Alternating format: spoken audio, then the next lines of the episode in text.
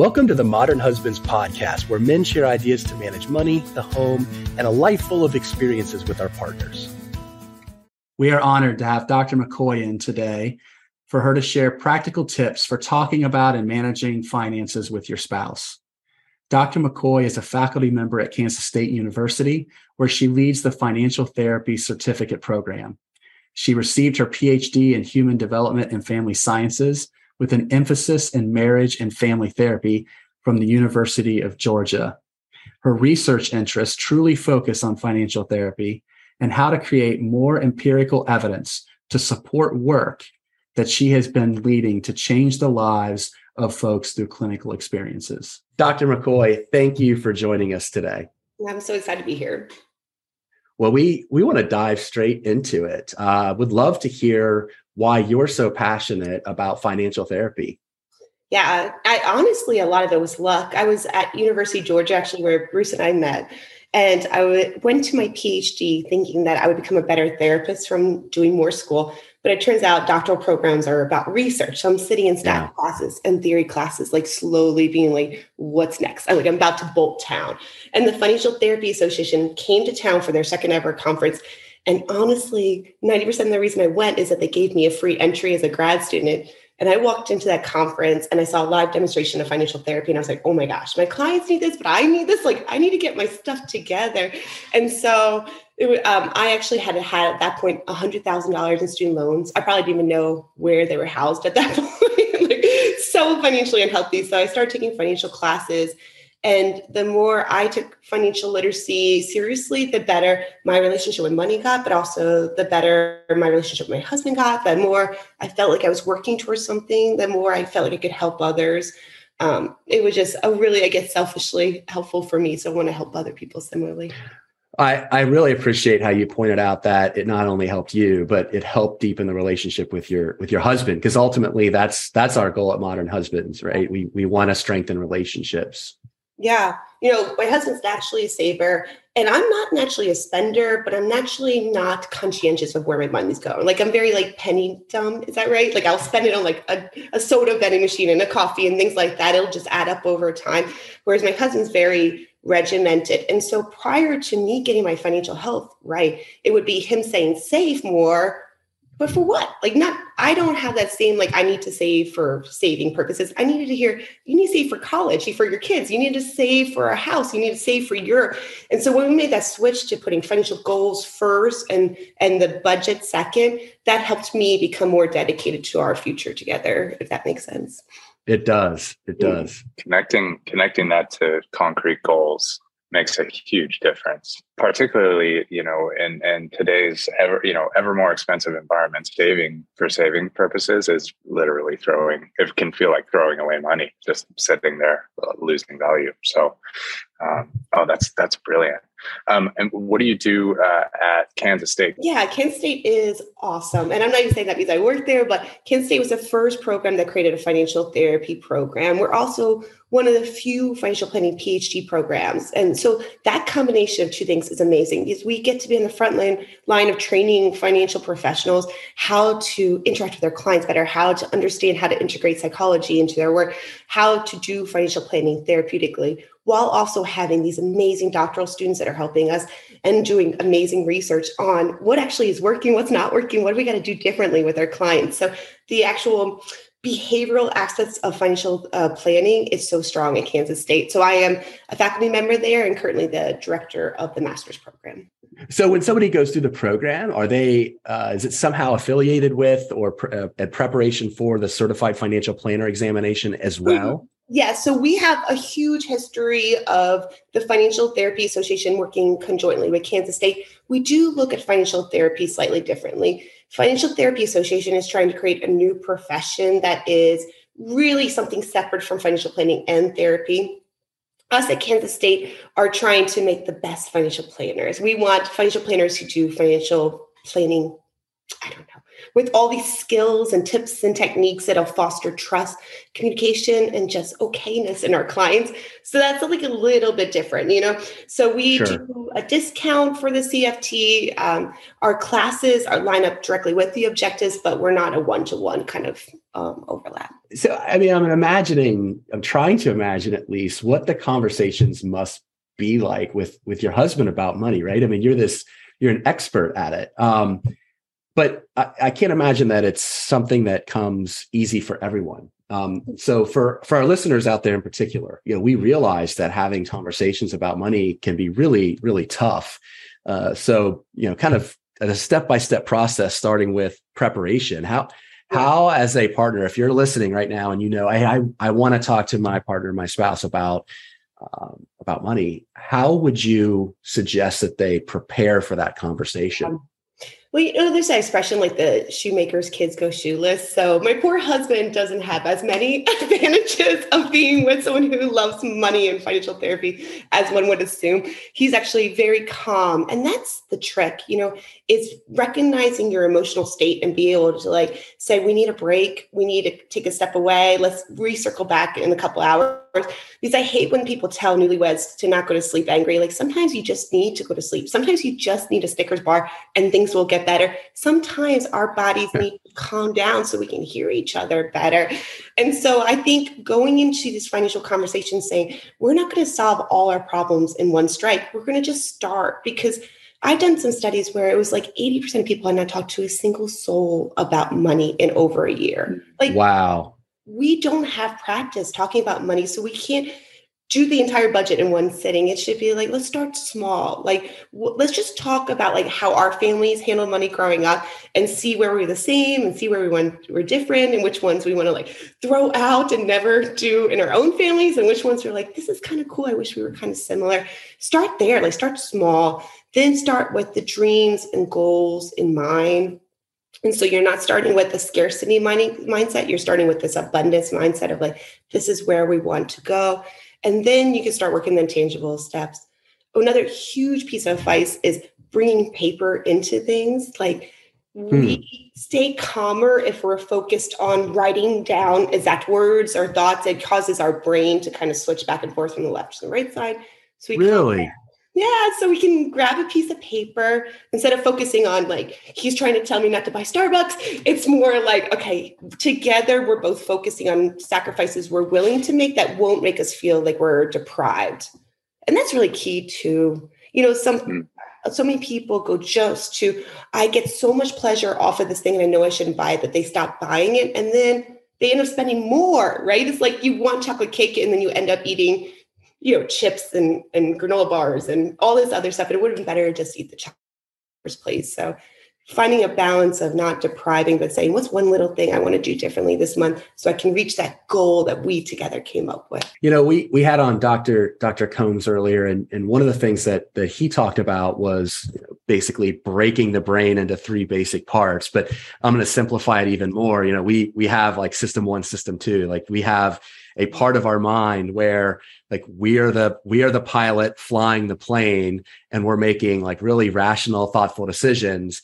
Um, and then you know primarily an autopilot right where we're not really flying the plane. We're just kind of in automatic and we're responding to things emotionally. And I is is the idea of writing down parts of the conversation to kind of trigger your mind to to use the prefrontal cortex that thinking part and pull it out of the emotional part of your brain. Is that is that why you recommend it? Yes yes. And then once you write on paper you guys can nudge it a little bit. Like the best example is in one of the best conflict resolution worksheets out there. It starts with state the problem have you ever, when you're having an argument with your partner, actually had to state the problem? Because no longer can you say you're being a jerk. It has to be something yeah. between you guys rather than in the partner, right? You have to come up with like a shared language that you guys are both working on.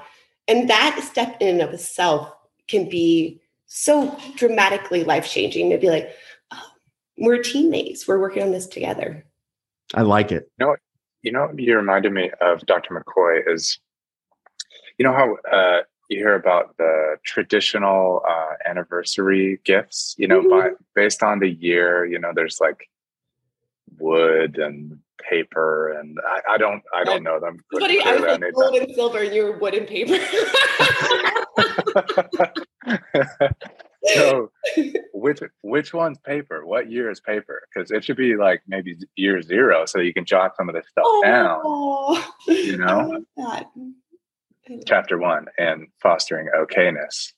it's also like when you were talking about the the thinking part of your brain or the reacting part of your brain so often we're reacting to a conversation that happened six months ago or a year and we're not really hearing what they're saying now. We're kind of like inserting this is what they actually think. This is what they're actually saying based on that prior experience. And like if all of us just believed that we were not good mind readers and that our partner was actually saying what they were actually saying like it would benefit us a lot. And if we weren't sure instead of assuming saying this is what i think you're saying can you help me out?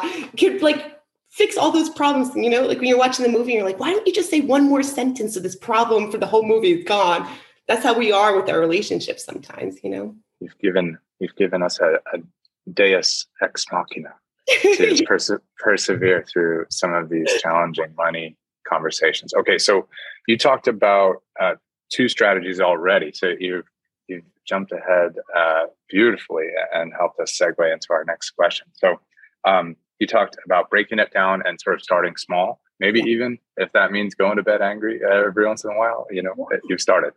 Uh, and you've talked about getting it down on paper to sort of transition your brain into that uh, into that planning mindset.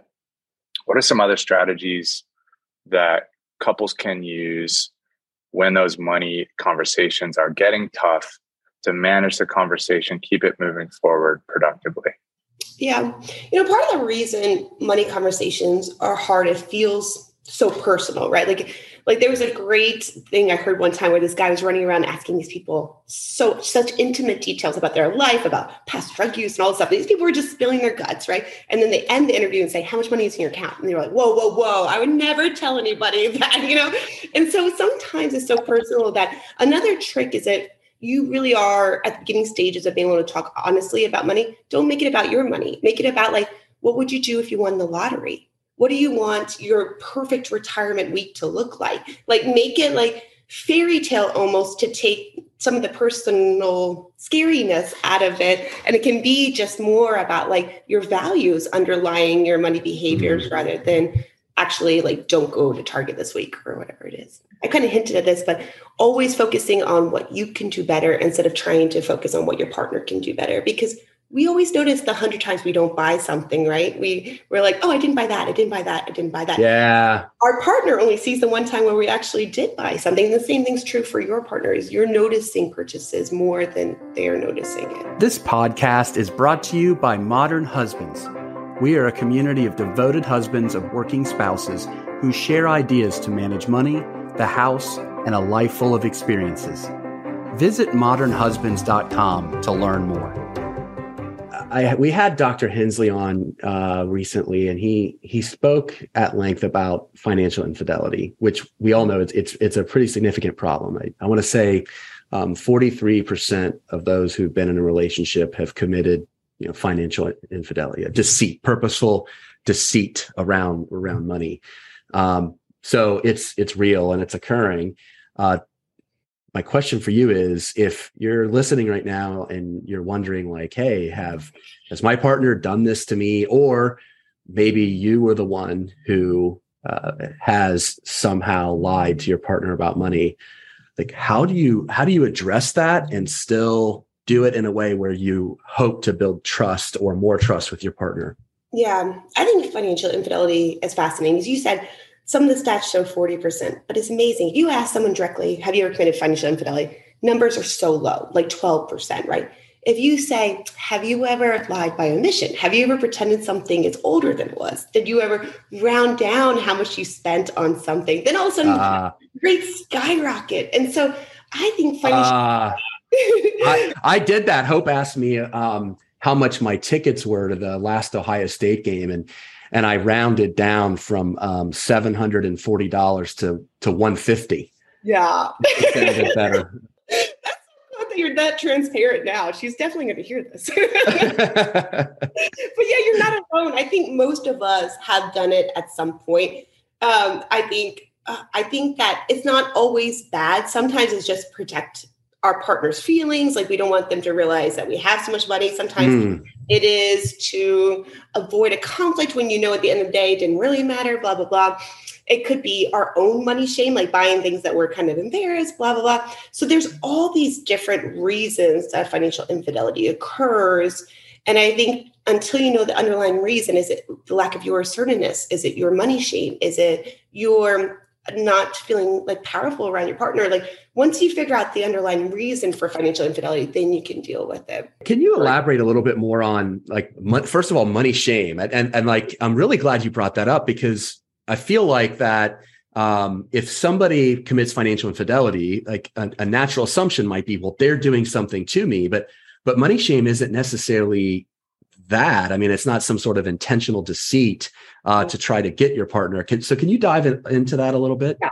And let me be clear: there's a lot of financial infidelity that is terribleness. It is deceit. Sure. It is, uh, it is having affairs. It's like highly linked because you know you're gonna have to spend money on the new person versus your partner and keeping mm. There's also a lot of links to addiction in financial infidelity. But the smaller indiscretions, I do think, often have to do with shame or a lack of assertiveness. So either you're like feeling like guilt around your purchases, maybe you're spending more than you want, maybe you're buying things to cope instead of more healthy coping strategies. Um, maybe you were taught as a child that, you know, this kind of stuff was frivolous or that you didn't deserve this kind of stuff. So there's like a whole host of reasons that money shame can come up for us. And I think all of us have had some layers, you know, of buyer's remorse, you know, that they that afterwards you're like, mm, that was selfish or that was wasteful or that was inappropriate after we bought something. But sometimes if it's perpetual, it's usually a sign of like maybe you are having some impulsive shopping or using it as coping, yeah, buying things to make yourself feel better, which mm. is only going to help for a little bit. So I play a lot of pickup basketball you know, after work, I'll go down. There's a court a few blocks away. I live in, in New York City. And when I'm playing, it's usually, you know, four on four or five on five. And if ever I do something selfish with the ball, you know, I dribble around for a while and I shoot myself without passing any other uh, selfish behavior on the basketball court, I'm immediately like so apologetic to these people that I don't know, utter strangers. However, in my relationship with my wonderful, amazing wife, if I do something selfish, you know, maybe I make a purchase, maybe I I order takeout even if it's not in the budget and I should be cooking anyway, you know, um, any sort of small selfish thing, right?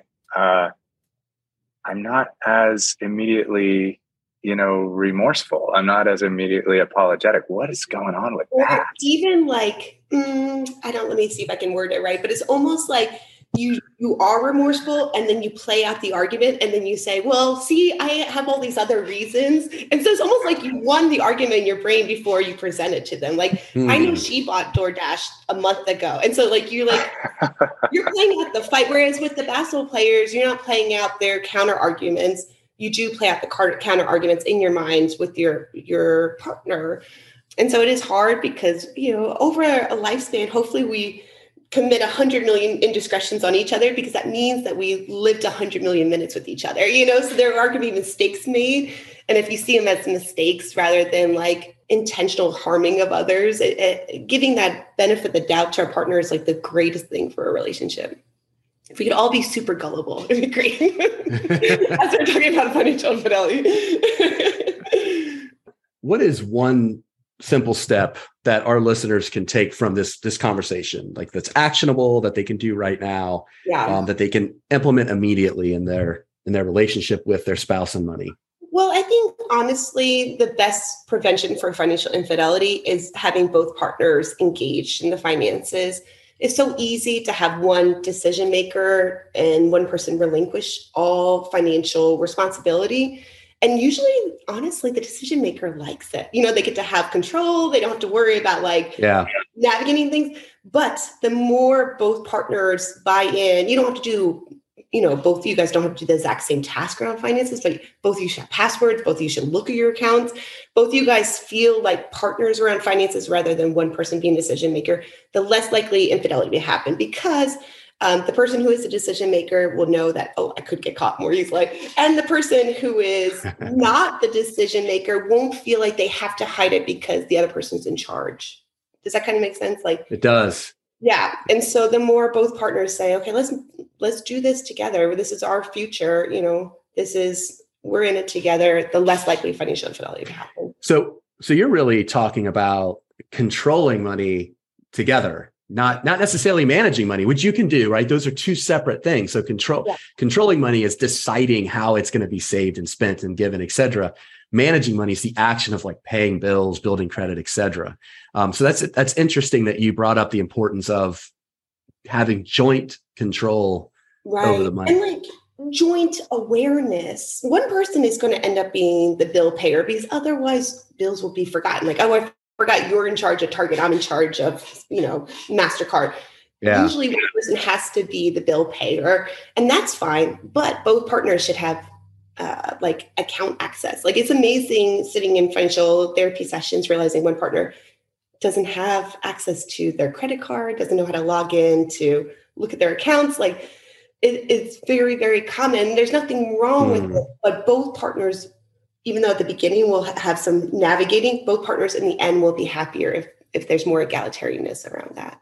You are a wealth of knowledge, Dr. McCoy. Thank, thank you, thank you for for joining us today. Um, we will be sure to to share a link to to Dr. McCoy's bio and some of her resources in our show notes. And for those of you who are subscribers, uh, we appreciate that and look forward to uh, future conversations. If you're not, you can subscribe anywhere to the Modern Husbands podcast that uh, you get your podcasts. And great place to start is modernhusbands.com, where we have our podcast, but we also have a community of folks who are devoted husbands that find it very important to help manage the home, money, and a life full of experiences with our partners. Thanks again for having us, Dr. McCoy. Thank you. Thank you. A big thanks from Dr. Ross, Christian, and myself to today's guest, and of course, our listeners. Please remember to like, comment, and subscribe to today's podcast. You can find our podcast on modernhusbands.com or anywhere you download your podcasts.